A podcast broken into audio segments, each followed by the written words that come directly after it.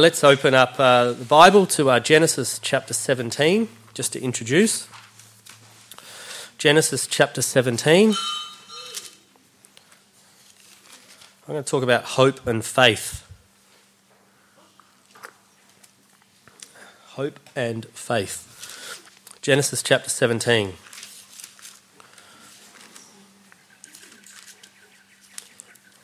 And we'll start in verse 1. So it's Genesis chapter 17 and verse 1. It says here, "And when Abram was 90 years old and 9, the Lord appeared to Abram and said unto him, I am the Almighty God. Walk before me and be thou perfect. And I will make my covenant between me and thee, and will multiply thee exceedingly. And Abram fell on his face, and God talked with him, saying, As for me, behold, my covenant is with thee, and thou shalt be a father of many nations. Neither shall thy name any more be called Abram, but thy name shall be Abraham. For a father of many nations have I made thee, and I'll make thee exceeding fruitful, and I'll make nations of thee, and kings shall come out of thee. And I will establish my covenant between me and thee, and thy seed after thee, in their generations for an everlasting covenant, to be a God unto thee and to thy seed after thee." Just down to verse 19. And God said, Sarah,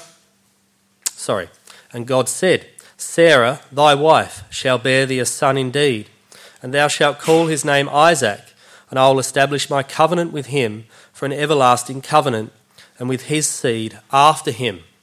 And then we just jump to chapter 18. Genesis 18 and verse 10, and it says here, "And he said, I'll certainly return unto thee according to the time of life, and lo, Sarah thy wife shall have a son. And Sarah heard it in the tent door, which was behind him. Now Abraham and Sarah were old and well stricken in age, and it ceased to be with Sarah after the manner of women. Therefore Sarah laughed within herself, saying, After I am waxed old, shall I have pleasure, my Lord being old also? And the Lord said unto Abraham, Wherefore did Sarah laugh, saying, Shall I of a surety bear a child, which am old? Is anything too hard for the Lord? At the time appointed I'll return unto thee according to the time of life, and Sarah shall have a son." It's quite a remarkable story, and when I was preparing this, I was just reflecting how different the relationship with Abraham was with some other people before Abraham. We have Abel, who offered up a sacrifice that was acceptable to God. We had Enoch, and it says quite clearly that Enoch walked with God and was taken. And then we have Noah, who built that ark. He was instructed to build the ark, and it refers to in, I think it's Peter, where it says that Noah was a preacher of righteousness. So during that time, he was a preacher. He was teaching others about righteousness. And then we get to this, to Abraham, and he's this bloke who has these promises given, like a covenant that's established with Abraham and his descendants forever. And that covenant was not made with Abel, Enoch and Noah, but it was made with Abraham. So there was something different about Abraham to the others. Of course, the others had a relationship with God and they did things that were right, but Abraham stood out amongst them, that God would choose him to be the forefather of many nations. Kings will come out of him, and it won't be his first child, Ishmael, but it'll be a child of his wife, right? Sarah, who at this stage was 90 years old, and it says that the way of women had gone past, like she could no longer bear children. She was infertile, and Sarah knew that and laughed, like, how's this possible? And so it's a remarkable thing. There was something about Abraham that really took God's eye and said, right, this is a man of faith, that I will choose to be the father of many nations, who I will bless. And it will come from his wife, who can't even bear children. And so it's like there's so many aspects of Abraham, many chapters of Genesis that you can read showing his amazing faith, that despite what Abraham could see with his eyes, like him being 99 years old, Sarah being 90, like how is it that I can be the father of many nations? But he had this faith that God said it was possible, even though what you look at seems completely wrong. And that's quite different to Abel, Enoch and Noah. And there was... I remember years ago reflecting on Abraham, and I'm thinking, well, we have the Holy Spirit in us, which helps us with our walk. Abraham didn't have that. He was doing this in his own understanding, in his, I guess, his own ability. He was just a step above so many others. And God saw that and chose him. He was this wonderful man of faith. And you've got to remember as well, and read further in the New Testament, that there was a lot of hope there tied in amongst it. It's like, yeah, he was this man of faith, but there was this hope that what God said was right. Even though he looks at his wife and he looks at himself, and how can this be true? But he had this hope in God as well, hope above everything he looks at, and that helped his faith. Like, oh, God said it was true, and I so look forward to that. I suppose you can think, I so look forward to my dear wife bearing a child and seeing him grow up and have children and so forth. There's that hope, and that helped his faith in God as well, which seems to me so different to the other cases. So we'll go to Romans chapter 4. We'll... Romans chapter 4. And all these things are examples for us. You know, we can shake our head in disbelief, like, would we be like that if we were Abraham? But it's an example of us. Like, we've got the Spirit now to help us. And we can read how Paul explains it. And we'll read a couple of sections in Romans chapter 4. But I will start in verse 13. Romans chapter 4 and verse 13. And it says, "For the promise that he should be the heir of the world was not to Abraham or to his seed through the law, but through the righteousness of faith. For if they which are of the law be heirs, faith is made void, and the promise made of none effect." So what was an important thing about the whole plan? Yes, the descendants of Abraham ended up living under the law, which was righteous. It was amazing because it gave people clarity of judgment to judge righteously. But Abraham was living well before the law came into place, many generations beforehand. And what it's saying here is, look, if Abraham... and his seed obtained the promises through following the law, it wouldn't have been through faith. Now, there's a funny thing here that happens, that he was made heir before the law, but those that ultimately live under the law as descendants of Abraham were saved by grace, right? Because that law came into place for people that God chose, and they followed the law. But because of Abraham's actions, his descendants were separated and saved by grace, right? As opposed to other descendants of other people. So it's an interesting little thing here, and that's why Abraham had to be called and chosen well before the law was put into place.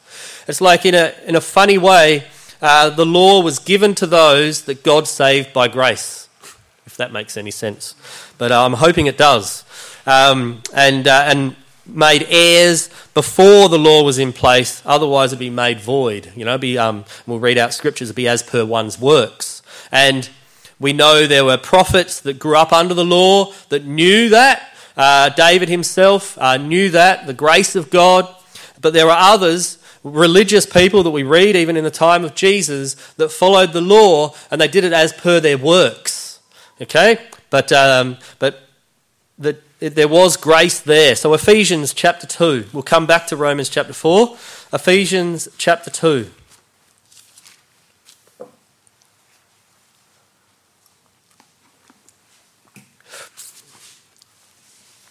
Ephesians chapter 2 and verse 4. So that's Ephesians chapter 2 and verse 4. But God, who is rich in mercy, for his great love wherewith he loved us, even when we were dead in sins, hath quickened us together with Christ. By grace ye are saved, and hath raised us up together, and made us sit together in heavenly places in Christ Jesus. Right? That's a present tense that's written there. That in the ages to come he might show the exceeding riches of his grace in his kindness toward us through Christ Jesus. For by grace are you saved through faith, and that not of yourselves. It is the gift of God, not of works, lest any man should boast. For we are his workmanship, created in Christ Jesus unto good works, which God hath before ordained that we should walk in them. Right? So that's saying to us presently, but there is this link in that. It says in verse 5, it says, even when we were dead in sins. Right? There's that dead. And we'll read later as well, like Sarah's womb was dead, but God made life come out of it. And it's like we were dead in sins, but he made us alive, quickened together with Christ. We're alive. And in a place of no hope, we now have hope. We've been saved, it says in verse 8, for by grace are you saved through faith. Okay? The faith of Abraham was phenomenal at the time, and still when we think about it and put into context. But his faith led to basically a nation being saved by grace.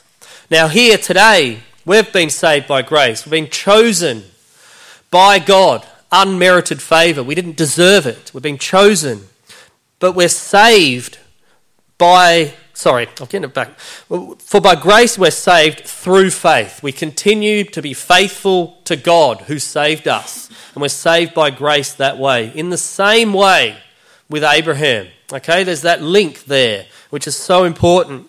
And then it goes on, it's like we're not saved by works, lest any man should boast. Praise the Lord for that. We don't have this effort, of trying to earn our salvation. We're either saved or we're not. And it's not by our works that we're saved. However, there is, it says there in verse 10, it says, we've been created in Christ Jesus unto good works. So the things we do now is the best we can. We follow the precepts of God, the commandments of God. They are the works that we do, not our own. We perform God's works now, not our own works. That's the difference. So we're not saved by works, and yet we now walk and follow after the works of God. Back to Romans chapter 4.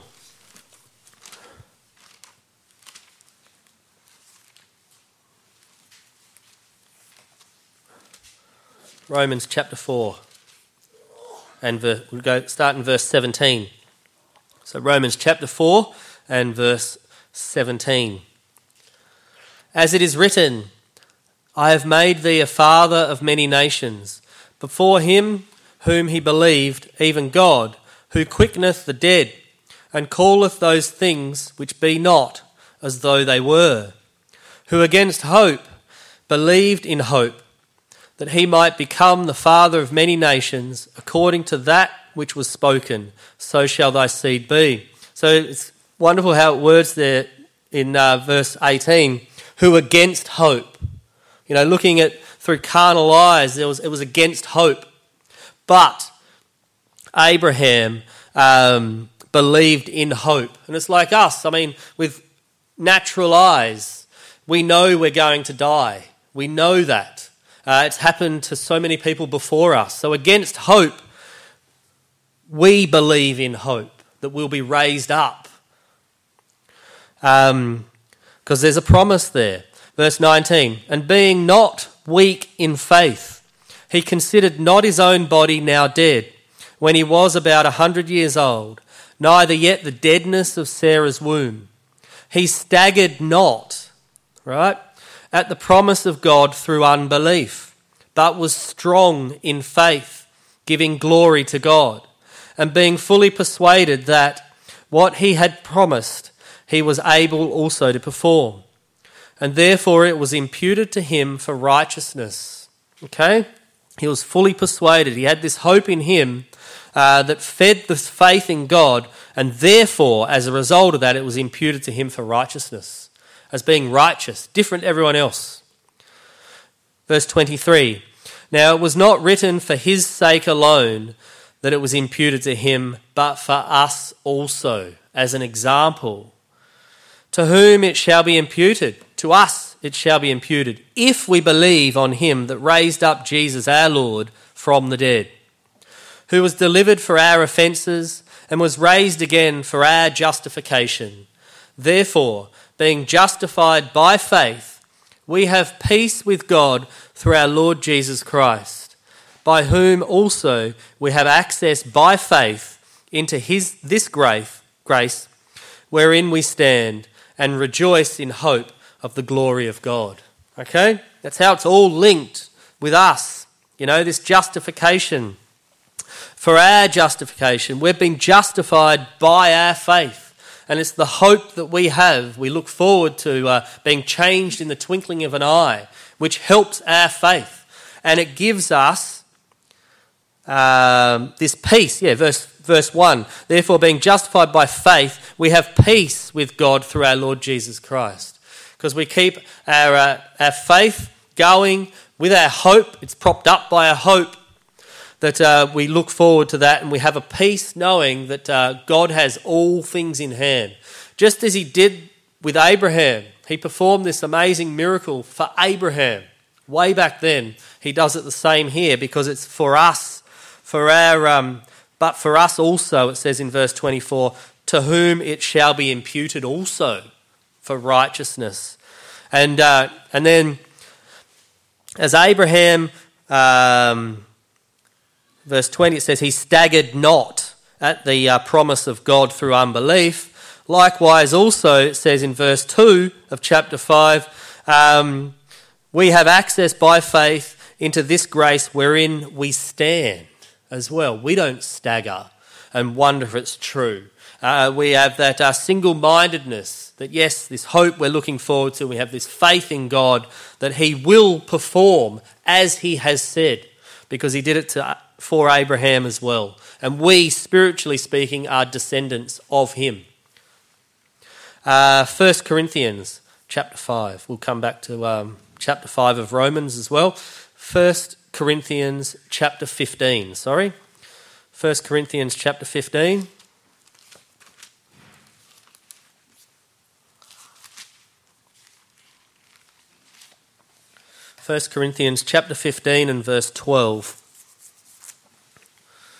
So that's 1 Corinthians chapter 15 and verse 12. Now if Christ be preached that he rose from the dead, How say some among you that there is no resurrection of the dead? But if there be no resurrection of the dead, then is Christ not risen? It's impossible. If we won't be risen from the dead, then Christ also hasn't risen from the dead. Verse 14, and if Christ be not risen, then is our preaching vain, and your faith is also vain. And faith is so important. Faith is not a vain thing in the eyes of the Lord. Verse 15, yea, and we are found false witnesses of God, because we have testified of God that he raised up Christ, whom he raised not up, if so be that the dead rise not. For if the dead rise not, then is not Christ raised. And if Christ be not raised, your faith is vain. Ye are yet in your sins. Then they also which are fallen asleep in Christ are perished. But if in this life only we have hope in Christ, we are of all men most miserable. But now is Christ risen from the dead and become the firstfruits of them that slept." Okay? This is our hope. This is our hope that Christ has risen from the dead, that the rising from the dead does happen. Because, and it's just so beautifully written here, that if that wasn't the case, we are living a life of pure vanity. It's just not worth it. All it is vanity, in that we only have the hope in this life of Christ. That's when it stops. And it's vain preaching. It doesn't make any sense. Why put the energy in to preaching about Christ if it's only going to apply for this life here on earth? You know, we have a wonderful hope that Jesus Christ was raised from the dead. We also will be. As it says here, he was the first fruits of them that slept. And even those in the past that are now dead, you know, or asleep in Christ, you know, they perish forever. You know, what a sad state of affairs that is. But we look forward to being raised up just as Jesus Christ was raised up. And there's a similar hope that Abraham had as well, that life will come where there is no life. It's a shadow of things to come. James chapter 2. James chapter 2.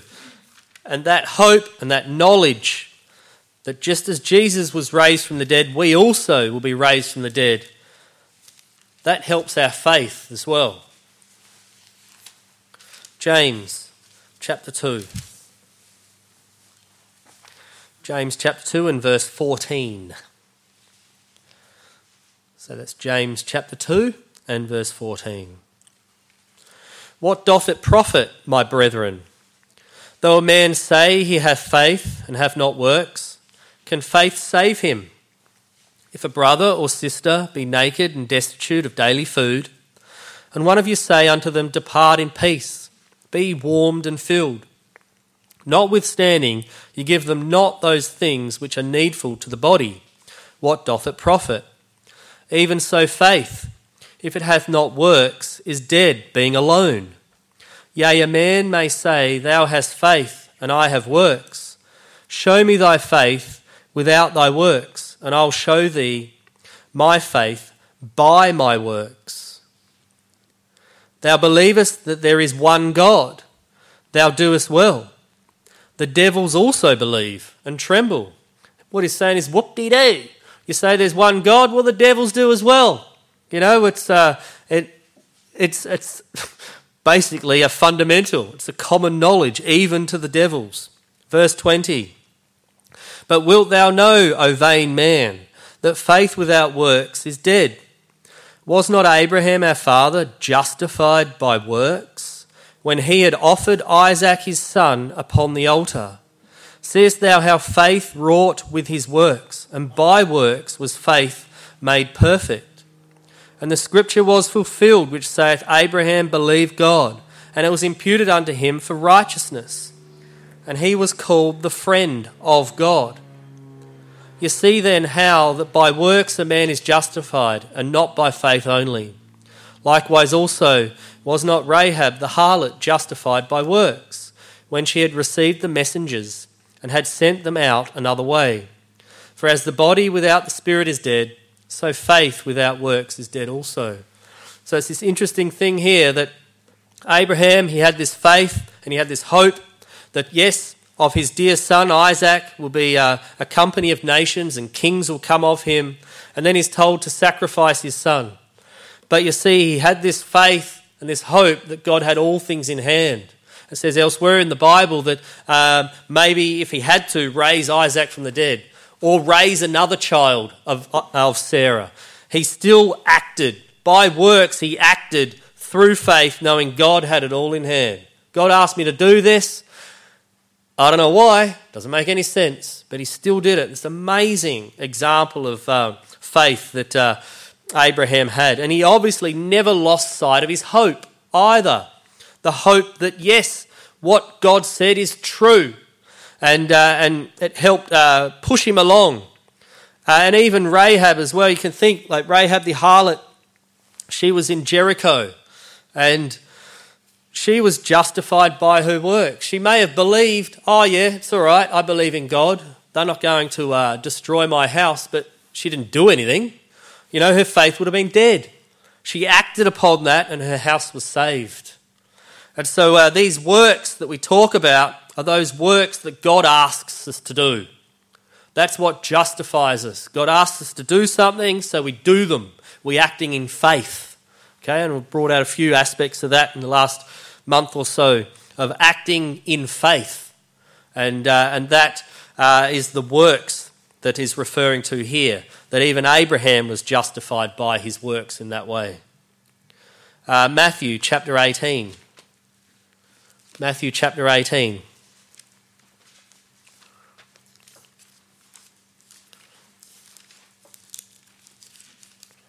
And the reason we're happy to justify our faith by works is because we have this hope, okay?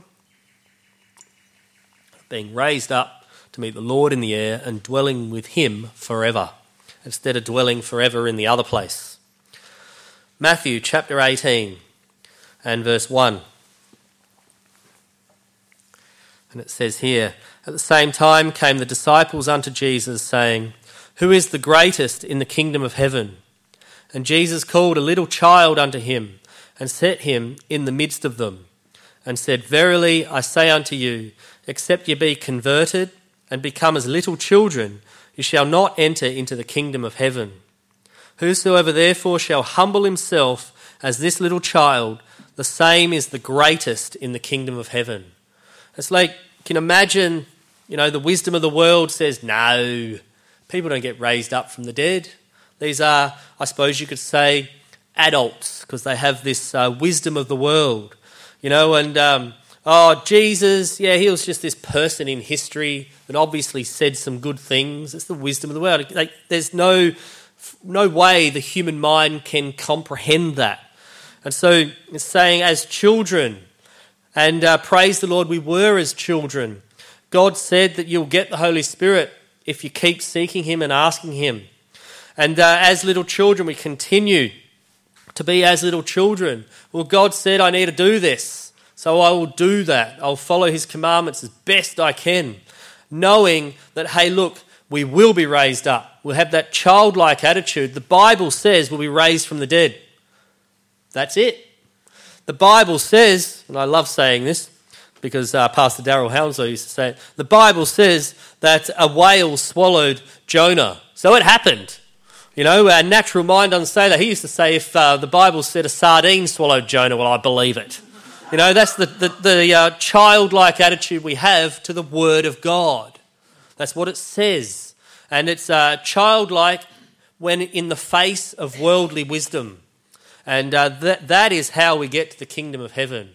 Having that childlike hope in God and that childlike faith, knowing that it's justified by the works that God asks us to do. Back to chapter 17, Matthew chapter 17 and verse 14. So Matthew 17 and verse 14. "And when they were come to the multitude, there came to him a certain man, kneeling down to him and saying, Lord, have mercy on my son, for he is lunatic and sore vexed, for oft times he falleth into the fire and oft into the water, very distressing. And I brought him to thy disciples, and they could not cure him. Then Jesus answered and said, O faithless and perverse generation, how long shall I be with you? How long shall I suffer you? Bring him hither to me. And Jesus rebuked the devil, and he departed out of him, and the child was cured from that very hour. Then came the disciples to Jesus apart, and said, Why could not we cast him out? And Jesus said unto them, Because of your unbelief. For verily I say unto you, if you have faith as a grain of mustard seed, you shall say unto this mountain, Remove thence to yonder place, and it shall remove. And nothing shall be impossible unto you. Howbeit, this kind goeth not out but by prayer and fasting." And it's interesting here, and how Jesus reacted, "O faithless and perverse generation." And he scolded them for their unbelief. Well, they didn't have the Holy Spirit, did they? They weren't believers. It's like, oh, these people, they really have no way of pleasing God without the Holy Spirit. You know, Jesus realised, I need to go. I need to be sacrificed so the Holy Spirit can dwell in these people. And so that then miracles can happen, so that then that faith as a grain of mustard seed is planted then. So the faith only needs to be small. I remember someone saying to me later, oh, you know, my faith is really strong. I'm thinking, how do you know when your faith is strong? Like, is there a scale on your faith? I couldn't quite work that one out. But faith is a mustard seed. That's all we need, a little bit of faith. Grab hold of that little bit of faith that God is true to his word. And then that turns into this hope that that we look forward to. And then that praying and fasting and continually seeking the Lord. And we see miracles happen, just as Jesus saw miracles happen. That we are no longer faithless, even if it's just a grain of mustard seed. We still have that faith. We're not a perverse generation anymore. We're not rebellious. We're following God's ways. Okay? And how long shall I be with you? Well, eternity. He dwells in us. He's with us always now. You know, he's always in us. Jesus Christ dwells in us always. So we are a faithful people, and we are an obedient people that have this faith. Even though it's the size of a grain of mustard seed, it still performs miracles, and it helps us in our way, our day-to-day walk, knowing that the works we do are instructed by God and it is not dead. There is a purpose to it. Back to Romans chapter 5. The anti-penultimate scripture, Romans chapter 5.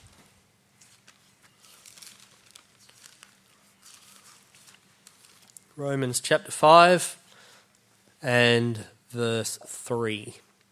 So Romans chapter 5 and verse 3. And not only so, but we glory in tribulations also, knowing that tribulation worketh patience, and patience experience, and experience hope, and hope maketh not ashamed, because the love of God is shed abroad in our hearts by the Holy Ghost, which is given unto us. So this faith we have, that little grain of mustard seed, which is the Spirit in us, and then we live through our life and we have tribulation, you know, and with time, these difficulties that come up, it works patience. So that next time when we have a tribulation, we know God will help us. So we're patient in that tribulation. And then that patience leads to the experience. We've got this long experience, because if we're patient through our tribulation over and over again, we have more and more experience. If we're not patient through our tribulation and we just bolt, we don't have experience. And that experience then leads to hope, that forward-looking hope. Experience is looking back, this wonderful experience of God answering prayer. And as a result of that foundation of God answering prayer and his words being true and faithful, we have this hope that in future he'll do the same. In future it'll be the same thing. And as a result of that, it's this weird thing that happens in our mind, and in our way, we actually start glorying in tribulation. How bizarre is that? We look forward to it because we know we stand stronger before God. We know that we get revelations and understanding through our tribulation, and we get closer, and our hope grows because our experience grows, because our patience is always there. Okay? Hebrews chapter 3. So faith and hope is so vitally intertwined, and they feed off each other, and they keep growing and growing. Hebrews chapter 3. We'll come to Romans chapter 5 to finish up. Hebrews chapter 3.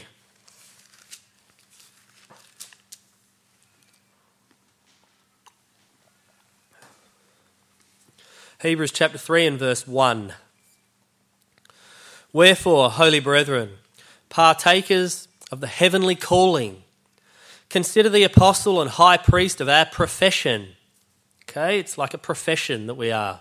Christ Jesus, who was faithful to him that appointed him, as also Moses was faithful in all his house. For this man was counted worthy of more glory than Moses, inasmuch as he hath built the house, hath more honour than the house. For every house is built by some man, but he that built all things is God. And Moses verily was faithful in all his house, as a servant, for a testimony of those things which were to be spoken after. But Christ, as a son over his own house, whose house are we, if we hold fast the confidence and the rejoicing of the hope firm unto the end? So Moses here, in a way, yes, you can look at it as the individual. Moses himself and his house were faithful to God in delivering the law, and he was part of that house that was built by God. But you can also look at this as thinking, well, Moses represents the law. Okay, the law was given, and the people that obeyed the law in faith, you know, they were there serving God through the law, because that's all there was. They were faithful in all their house as a servant, as a testimony of those things which should become after, you know, knowing we know now that was a shadow of things to come. And they were faithful in all their house. But now Christ is a son over his own house. We don't have the law over this house, and we're faithful unto the law. The law has been fulfilled. We have Jesus Christ over our house, the Son of God himself, who actually who built the house, who built all things even. And we look to him in faithfulness toward the Son of the living God. And as a result, if it says in verse 6, if we hold fast the confidence of our profession and the rejoicing of the hope firm unto the end. You know, key words there: confidence, a profession, and firm unto the end. If we grab hold of it and it's always there and we're determined unto the end, we indeed will see wonderful things propitiated in our life. Okay, finish up in back to Romans chapter 5 and verse 1. Romans chapter 5 and verse 1.